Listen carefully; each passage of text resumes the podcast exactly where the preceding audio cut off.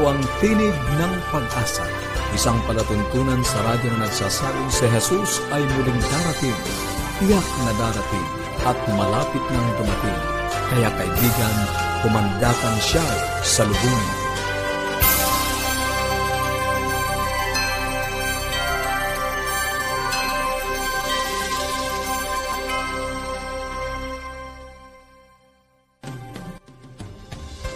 Isa na namang maligaya at puno ng pag-asang pakikinig mga kaibigan. Kami po ang inyong lingkod, Pastor Ner Caranza. At Melo Anadem Ong. Nag-aanyaya na samahan niyo kami sa loob ng thirty minuto upang talakayin ang mga bagay na makapagpapalusog ng ating katawan, makapagpapabuti ng ating tahanan at higit sa lahat sa pagtuklas ng pag-asang nagmumula sa salita ng ating Panginoong Diyos. Nais po nating batiin, Pastor Ner, si Amicia Agustin ng Kabanatuan City sa Nueva Ecija. Maraming, Maraming salamat. salamat po sa inyong pagsubaybay. Yes, Sana'y magpatuloy po kayo sa pakikinig at uh, sana ang mga aklat na aming naipadala ay maging pagpapala po sa inyo. God bless po sa inyo. Ingat po kayo. Stay healthy po and happy. Kami po ay patuloy na nagpapadala ng mga aklat at mga aralin sa Biblia. Kung nais niyo pong makatanggap, makipag-ugnayan lang po kayo sa amin. Maaari po kayong tumawag or i-text po ang inyong kumpletong pangalan at kumpletong address. Sa Globe, zero nine one seven one seven four two seven seven seven at sa Smart, zero nine six eight eight five three six six zero seven. Pwede rin po kayong magpadala ng mensahe sa ating Facebook page. Inyo pong i-like, i-follow at i-share ang ating Facebook page. Meron din po tayong email kung doon nyo nais magpadala ng mensahe. Ang ating pong email address, connect at adventist dot p h. At para po sa mga Bible study resources na agad nyo na pong maa-access, you may visit bibleschools.com forward slash Central Luzon. Meron po itong mga guide for kids and for adult. Inaasahan po namin na kayo ay makikipag-ugnayan sa amin para sa mga aklat at mga aralin sa Biblia na nais naming ipagkaloob sa inyo. Sa atin pong buhay pamilya ngayong hapon at sa mga susunod na araw ay makakasama natin ang isa nating bagong panauhin, isa pong uh, veteranong tagapagturo, direktor at bihasang tagapayo, walang iba kundi si Sir Ray Kadapan. Siya ang makakasama natin sa paksang mga anak, pamanang galing sa Diyos. Yan ang ating tutuklasin ngayong hapon sa atin pong buhay pamilya. Ito pong ating pag-aaralan ay hindi lang po para sa mga, mga magulang, pero alam ko po sa ating mga magulang talagang akmang-akma ang topic na to. Sa pag-aaral naman po ng salita ng Diyos, ng banal na kasulatan, ay pinagpapatuloy pa rin po natin yung series na Apokalipsis ngayon, ang punteriya ng atake ng Antikristo. Ito po ang ikapitong bahagi at pag-aaralan po natin ang gawain ng kautusan. Dadako na po tayo sa ating buhay pamilya. Magandang araw sa inyong lahat, mga minamahal na mga kaibigan, mga kapatid na nakikinig sa Himpapawid. Purihin po natin ang Panginoong Diyos na tayo ay buhay sa araw na ito. Salamat sa Kanyang papatnubay sa atin sa araw-araw. Sa araw na ito, mga minamahal na mga kaibigan, mga magulang, ay tatalakayin po natin ang isang serye ng pag-aaral na ang pamagat po ay mga anak, mana mula sa Panginoon.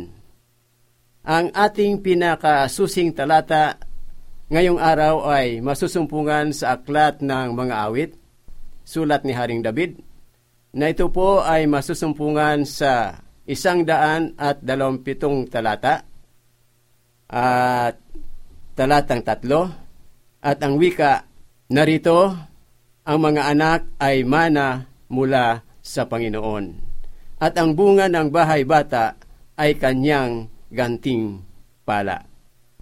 Sa araw na ito ay ibig ko pong ibahagi sa inyo sa ating pagpapatuloy ang record ng dalawang uri ng pamilya.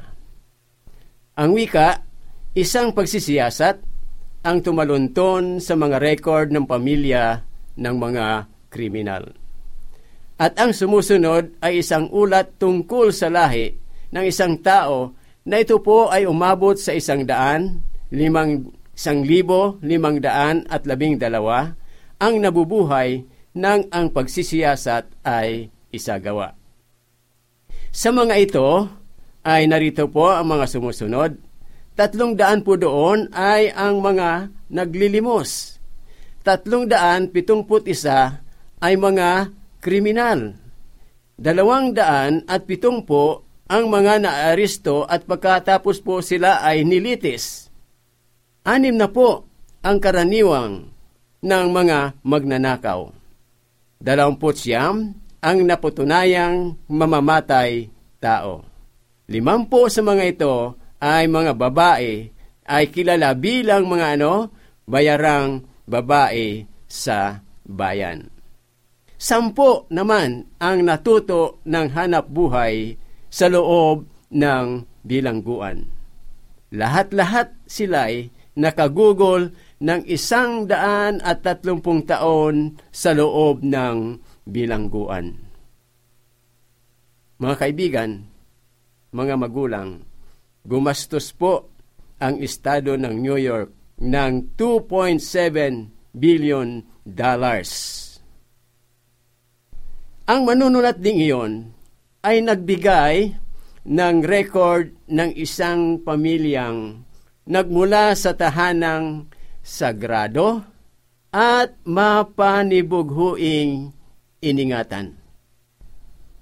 Dinala ng isang Ginoong Edwards na taga-England ang kanyang anak sa Amerika noong kapanahunan ng kolonya at nanirahan sila sa Hartford, Connecticut. Ang bata ay naging mangangalakal. Ang anak nito ay naging abogado at ang apo nito ay naging ministro. Sa apo sa tuhod na ito ni Ginoong Edwards, ang Harvard University ay nagkaloob ng dalawang katibayan ng pagtatapos sa isang araw lamang. Sa makatuwid, napakagaling ng bata. Ang anak ng taong ito ay naging isang ministro at ang kanyang apo na ang pangalan ay si Jonathan Edwards ay naging pangulo ng Princeton University. Nang gawin ang pagsisiyasat, ang lahi ay umabot sa isang libo tatlong daan at apat napot apat. Ito po ang breakdown. Dalawang daan siyam naput lima ay tapos sa kolehiyo. Labing tatlo ang mga naging pangulo ng kolehiyo. Anim naput lima ang guro sa kolehiyo. At isang daan, walongput anim ang naging ministro. Isang daan at isa ang naging abogado, tatlumpo ang mga hukom, at isa ay naging pangalawang pangulo ng Estados Unidos. seventy-five po ang sundalo at opisyalis ng Navy at anim na po kilalang mga manunulat at anim na po ang pangulan ng kumpanya at ng mga barko at ng tren. Mga kaibigan, doon sa aking dinala sa inyo ngayong araw na ito, ay makikita po natin sa susunod po nating serye kung ano po ang mga naging bunga ng uri ng dalawang pamilyang ito. Sumuli, magandang araw sa inyong lahat at pagpalain tayo ng ating mahal na Panginoon. Maraming salamat po, Sir Ray. Isang marangal na responsibilidad ang pagiging magulang. Mm-hmm. At yung iba, Pastor Ner, gustong-gustong magkaanak. Mm-hmm. Although maaari silang maging magulang sa ibang paraan, pero yung iba gustong-gusto nilang magkaroon ng sariling anak pero hindi po nabibiyayaan. At ang anak ay ito talaga po ay regalo, buhat sa Panginoong Diyos. Kaya naman bilang mga magulang, meron po itong responsibilidad, ano, nakaakibat sapagkat darating ang panahon na isusulit, tama ba yun, Pastor Ner? Mm-hmm. Isusulit natin sa Panginoong Diyos kung paano natin pinalaki, inalagaan, tinuruan ang ating mga anak, mga hiyas na ipinagkaloob niya sa atin, pinagkaloob ng Diyos sa atin.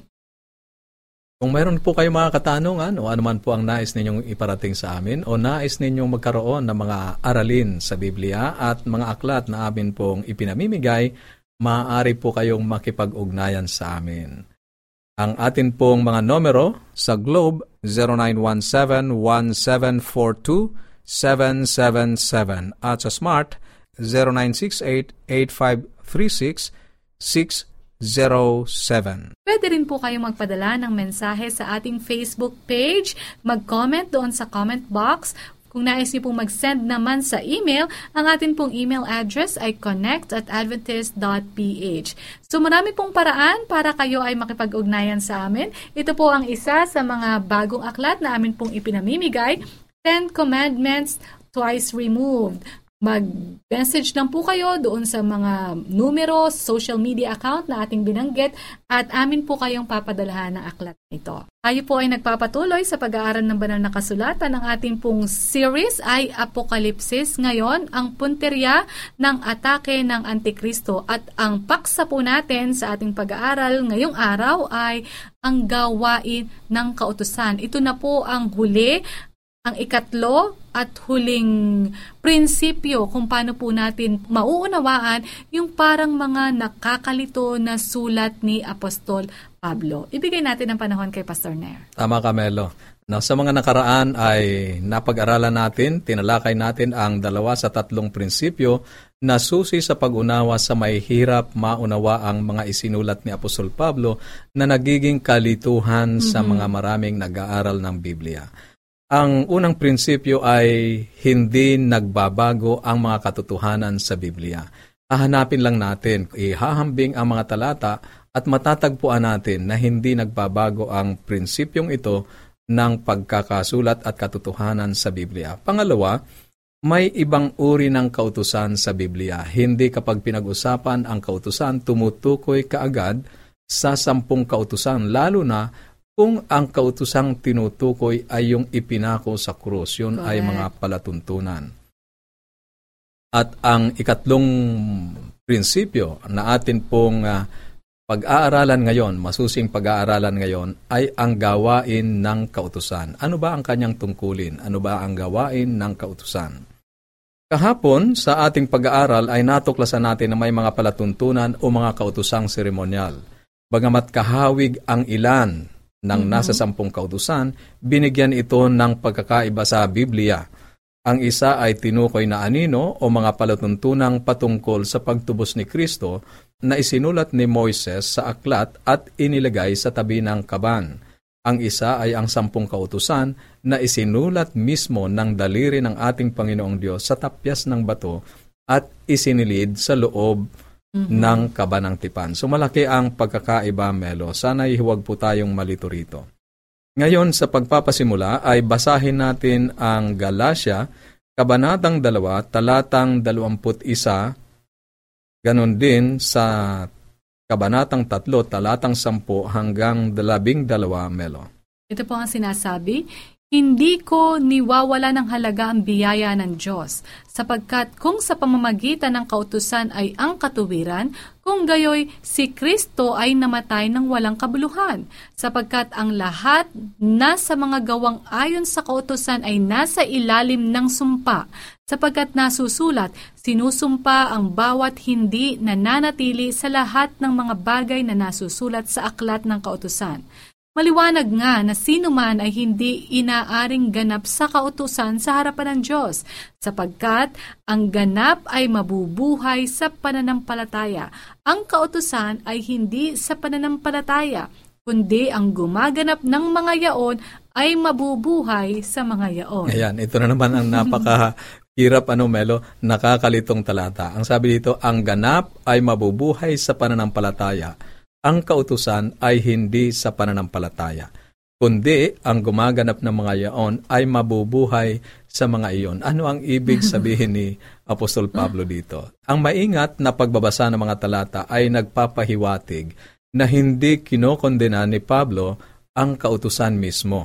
Ang kanyang tinututulan ay ang pagtatangkang gamitin ang kautusan upang maging daan ng kaligtasan. Ito paulit-ulit mm-hmm. na nating sinasabi ni Melo, ano? Hindi tayo naililigtas ng pagsunod natin sa kautusan. Tayo ay naliligtas sa biyaya sa ating pananampalataya. Ngunit hindi ito nangangahulugan na pinawi na o wala na ang kautusan. Mm-hmm. Nang sabihin niyang ang kautusan ay hindi na ayon sa pananampalataya, sinasabi niyang ang kautusan bilang paraan ng kaligtasan. Kapag mm-hmm. ginamit nating paraan ng kaligtasan, ang pagsunod sa kautusan, iyon ang wala at hindi na ayon sa pananampalataya. Hindi niya kailanman itinakwil ang kautusan sa sarili nito. Sa katotohanan, ang una nating prinsipyo ay batay sa konklusyon ni Pablo na ang biyaya ay hindi pinawi ang kautusan, sa halip ay pinagtibay pa ito. Pakinggan pa natin ang sinabi ni Pablo sa Roma Kabanatang three, talatang twenty, uh, Melo. Ito po ang sinasabi, sapagkat sa pamamagitan ng mga gawa ng kautusan ay walang laman na aariing ganap sa paningin niya, sapagkat sa pamamagitan ng kautusan ay ang pagkakilala ng kasalanan. Ayan, lumilinaw mm-hmm. na dito, ano? Sa pamamagitan ng mga gawa ng kautusan ay walang laman na aariing ganap sa paningin niya. Mm-hmm. Yung kaganapan, yung katuwiran, yun ang nagdadala sa atin sa kaligtasan. Ngunit, sa ikalawang bahagi ng talata, sapagkat sa pamamagitan ng kautusan ay ang pagkakilala ng kasalanan. May gawain ang kautusan, hindi ang pagliligtas. Ngunit isang gawain na napakahalaga at hindi nawawala ang kautusan dahil lamang sa hindi siya nagliligtas. Ngayon, muli sa Roma Kabanatang pito, talatang pito ay ganito naman ang nakasulat. Datapwat, hindi ko sana nakilala ang kasalanan, kundi sa pamamagitan ng kautusan. Iyon. Mm-hmm. Nagpatuloy siya sa pagsasabi na ang kautusang kanyang tinutukoy ay ang kautusang nagsasabing huwag kang mananakim. Kapag binasa natin ang kasunod ng mga talatang yan, ay malinaw na matutukoy natin na ang sinasabi ni Apostol Pablo ay ang sampung utos. At ang talatang binasa ni Melo sa talatang pito, datapwat hindi ko sana nakilala ang kasalanan kundi sa pamamagitan ng kautusan.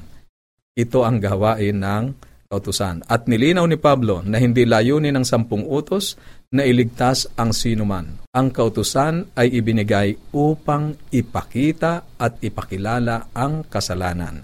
Sinabi ni Juan na ang kasalanan ay paglabag sa utos sa unang Juan, Kabanatang three, talatang four. Ang sinumang gumagawa ng kasalanan ay sumasalansang din naman sa kautusan. Sa katotohanan ay sinabi ni Pablo sa Roma, Kabanatang five, talatang thirteen, ngunit hindi ibinibilang ang kasalanan kung walang kautusan. Ang tunay na katotohanan na walang kasalanan kung walang kautusan ay nangangahulugan na nang si Lucifer ay naghimagsik sa langit ay mayroon ng umiiral na kautusan. Kasi kung wala ay hindi sana siya nagkasala. Dapat nating isaisip palagi ang layunin o gawain ng kautusan ng Diyos kung paano ito ibinigay sa bundok ng Sinai. Hindi ito ibinigay na panukat upang ipakita kung gaano kamakatuwid na mga tao. Ito ay ibinigay upang ipakita kung gaano tayo kamakasalanan at kung gaano natin kailangan ng isang manonobos o biyaya. Sa pagkasabi nito, may ilang kaisipan na hindi na kailangan ng Kristiyano ang kautusan. Sa lumang tipan, ang utos ay isinulat sa bato. Gayunpaman sa bagong tipan, sinabi ng Diyos sa pamamagitan ni Pablo sa Hebreo, Kabanatang eight, talatang ten. Ito po ang wika, mm-hmm. ilalagay ko ang aking mga kautusan sa kanilang pag-iisip at sa kanilang mga puso'y aking isusulat ang mga ito. Mas pinalalim ng ating Panginoong Diyos ang kaugnayan ng sampung kautusan sa mga mananampalataya, hindi na sa bato, kundi sa pag-iisip at sa ating mga sariling puso. Sa natatanging kaisipang ito, hindi natin kailangang umikot at tingnan ang dalawang tapyas ng bato. Alam na natin ang kalooban ng Diyos at ang kanyang mga utos. Ang isang Kristiyano ay hindi na kakailanganin ng iba pang Kristiyano o ibang tao na magsasabi sa kanya na kasalanan ng magnakaw o mangalo niya at iba pa, sapagkat nasa isip na niya ito, nasa puso na niya.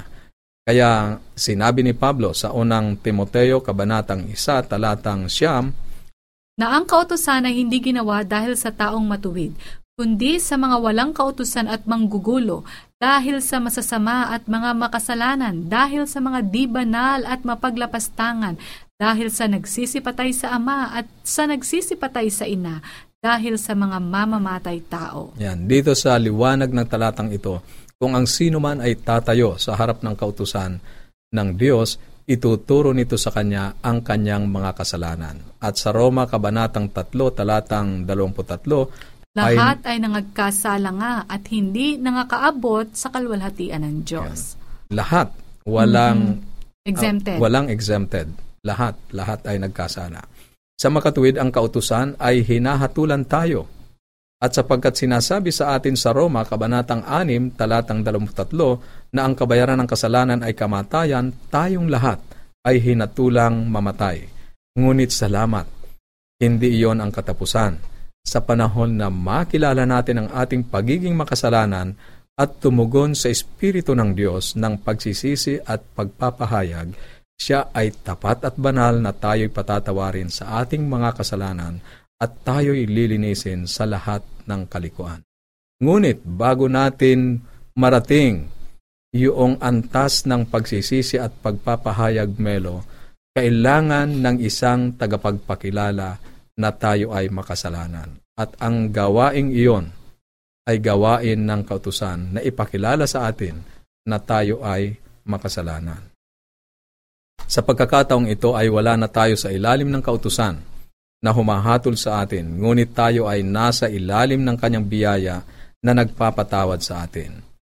Ngunit hindi sapagkat tayo ay nasa ilalim na ng biyaya, ay malaya na tayong hindi sundin ang kautusan, ang mga sinasadyang tapakan ng kautusan ng Diyos at hindi hahanapin ang kapatawaran ay muling mapapa sa ilalim ng kautusan.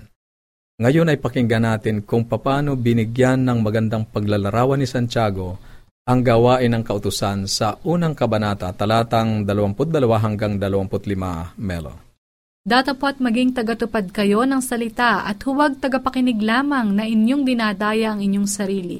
Sapagkat kung ang sino man ay tagapakinig ng salita at hindi tagatupad, ay katulad siya ng isang tao na tinitingnan ng kanyang talagang mukha sa salamin, sapagkat minamasdan niya ang kanyang sarili at siya'y umaalis at pagdakay kanyang nalilimutan kung ano siya.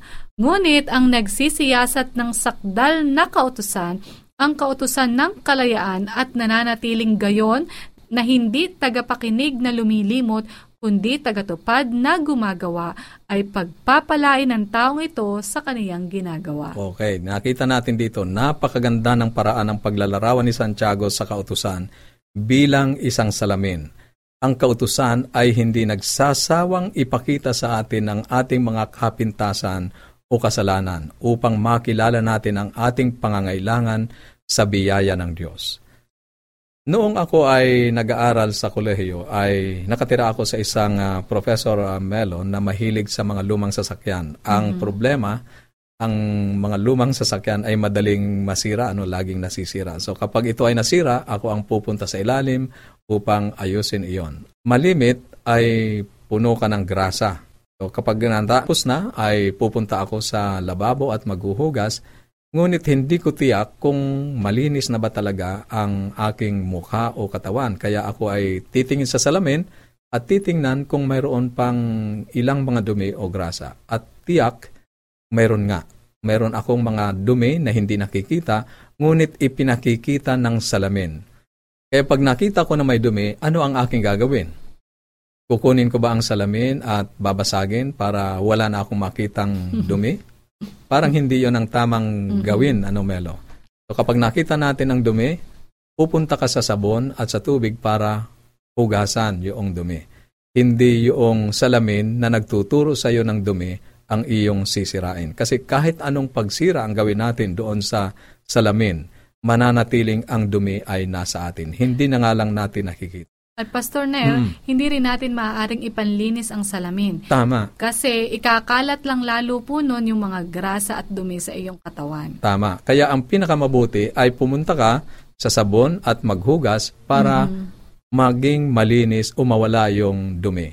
Gayon din ang kautusan ng Diyos. Itinuturo nito ang ating mga kasalanan at tayo ay tutungo sa naglilinis ng kasalanan mm-hmm. ang Amen. Dugo ni Jesucristo at lilinisin niya ito. At pagkatapos titingin muli ako sa salamin at makikita ang ilan pang mga dumi. Kaya ako ay babalik sa aking mga tuhod sa krus at ako'y kanyang lilinisin muli. Sa susunod na ako'y may makita pang dumi, babalik muli ako sa pagsisisi sa krus sa ating Panginoong Jesucristo para sa pagpapatawad. Nakita mo, kaibigan, ang kautusan ng Diyos ang nagdadala sa akin, sa aking mga tuhod sa paanan ng krus upang humingi ng kapatawaran. Ngayon ay wala na ako sa ilalim ng kautusan, ako ay nasa ilalim ng biyaya. Ngunit ang kautusan ay nananatiling nariyan at sa mga mananampalataya, ang sabi ni Apostol Pablo, ay isinusulat sa isip at sa puso ang kautusan ng Diyos. Kaya ang kautusan ay nananatili at ang kanyang mahalagang gawain ay ituro tayo sa tagapagligtas. Sana'y naging maliwanag ang ating pag-aaral sa paksang ito. Pagpalain po kayo ng ating Panginoon. Natuklasan po sa ating pag-aaral kung ano talaga ang sinisikap o pinupuntirya ng Antikristo na sirain, at ito po ay ang kautusan at ang Ebanghelyo. Ito ang talagang sinisikap na sirain ng kaaway. Naghahasik siya ng mga maling aral upang iligaw ang mga tapat na naghahanap ng katotohanan at kaligtasan. Mga kaibigan, napakalinaw po ng ating naging pag-aaral. Pinag-aralan natin na ang kautusan ay ipinagkaloob upang magsilbi na parang salamin, ano? Ipapakita nito sa atin ang ating mga dumi, ang ating mga pagkakamali, yung mga kailangan ng paglilinis. Pero wala po itong magagawa upang linisin ito. Ang magagawa lang nito ay makita natin ang ating totoong kondisyon at tayo po ay lumapit doon sa naglilinis sa atin. Pag lumapit tayo sa ating Panginoong Diyos, tayo ay magpasakop sa Kanya. Yung Kanyang katuwiran ang ilulukob sa atin. At tayo po ay nabubuhay na sa biyaya na regalo sa atin ng ating Panginoong Diyos. At sapagkat tayo po ay nabubuhay na sa biyaya, tutulungan niya tayong makasunod dito sa kanyang mga utos. So ang mga utos po ay nananatili at sa biyaya ng Panginoon, tinutulungan tayong ito'y ating matupad. Kung kayo po ay may mga katanungan, meron po kayong mga agam-agam sa inyong isipan, kung nais naman po makatanggap ng mga aklat at mga aralin sa Biblia, makipag-ugnayan lang din po kayo sa amin. Ito po ang ating mga numero at social media accounts. Sa Globe, zero nine one seven, one seven four two, seven seven seven. zero nine one seven, one seven four two, seven seven seven. At sa Smart, zero nine six eight, eight five three six, six seven seven. At para po sa mga karagdagan pang pag-aaral sa banal na kasulatan na easily accessible online, you may visit bibleschools.com forward slash Central Luzon. We would like to hear from you, mga kaibigan. Salamat po sa inyong patuloy na pagsubaybay at sa atin pong pansamantalang paghihiwa-hiwalay. Baunin natin muli ang salita ng ating Panginoong Diyos sa Apokalipsis, Kabanatang dalawampu't dalawa, Talatang dalawampu. Ang nagpapatotoo sa mga bagay na ito ay nagsasabi, oo, darating ako. At habang inaantay natin ang kanyang pagdating, panghawakan po natin ang kanyang salita sa Isaiah fifty-nine one. Narito, ang kamay ng Panginoon ay hindi maikli na di makapagliligtas, ni hindi mahina ang kanyang pandinig na ito'y hindi makaririnig. Bukas po muli.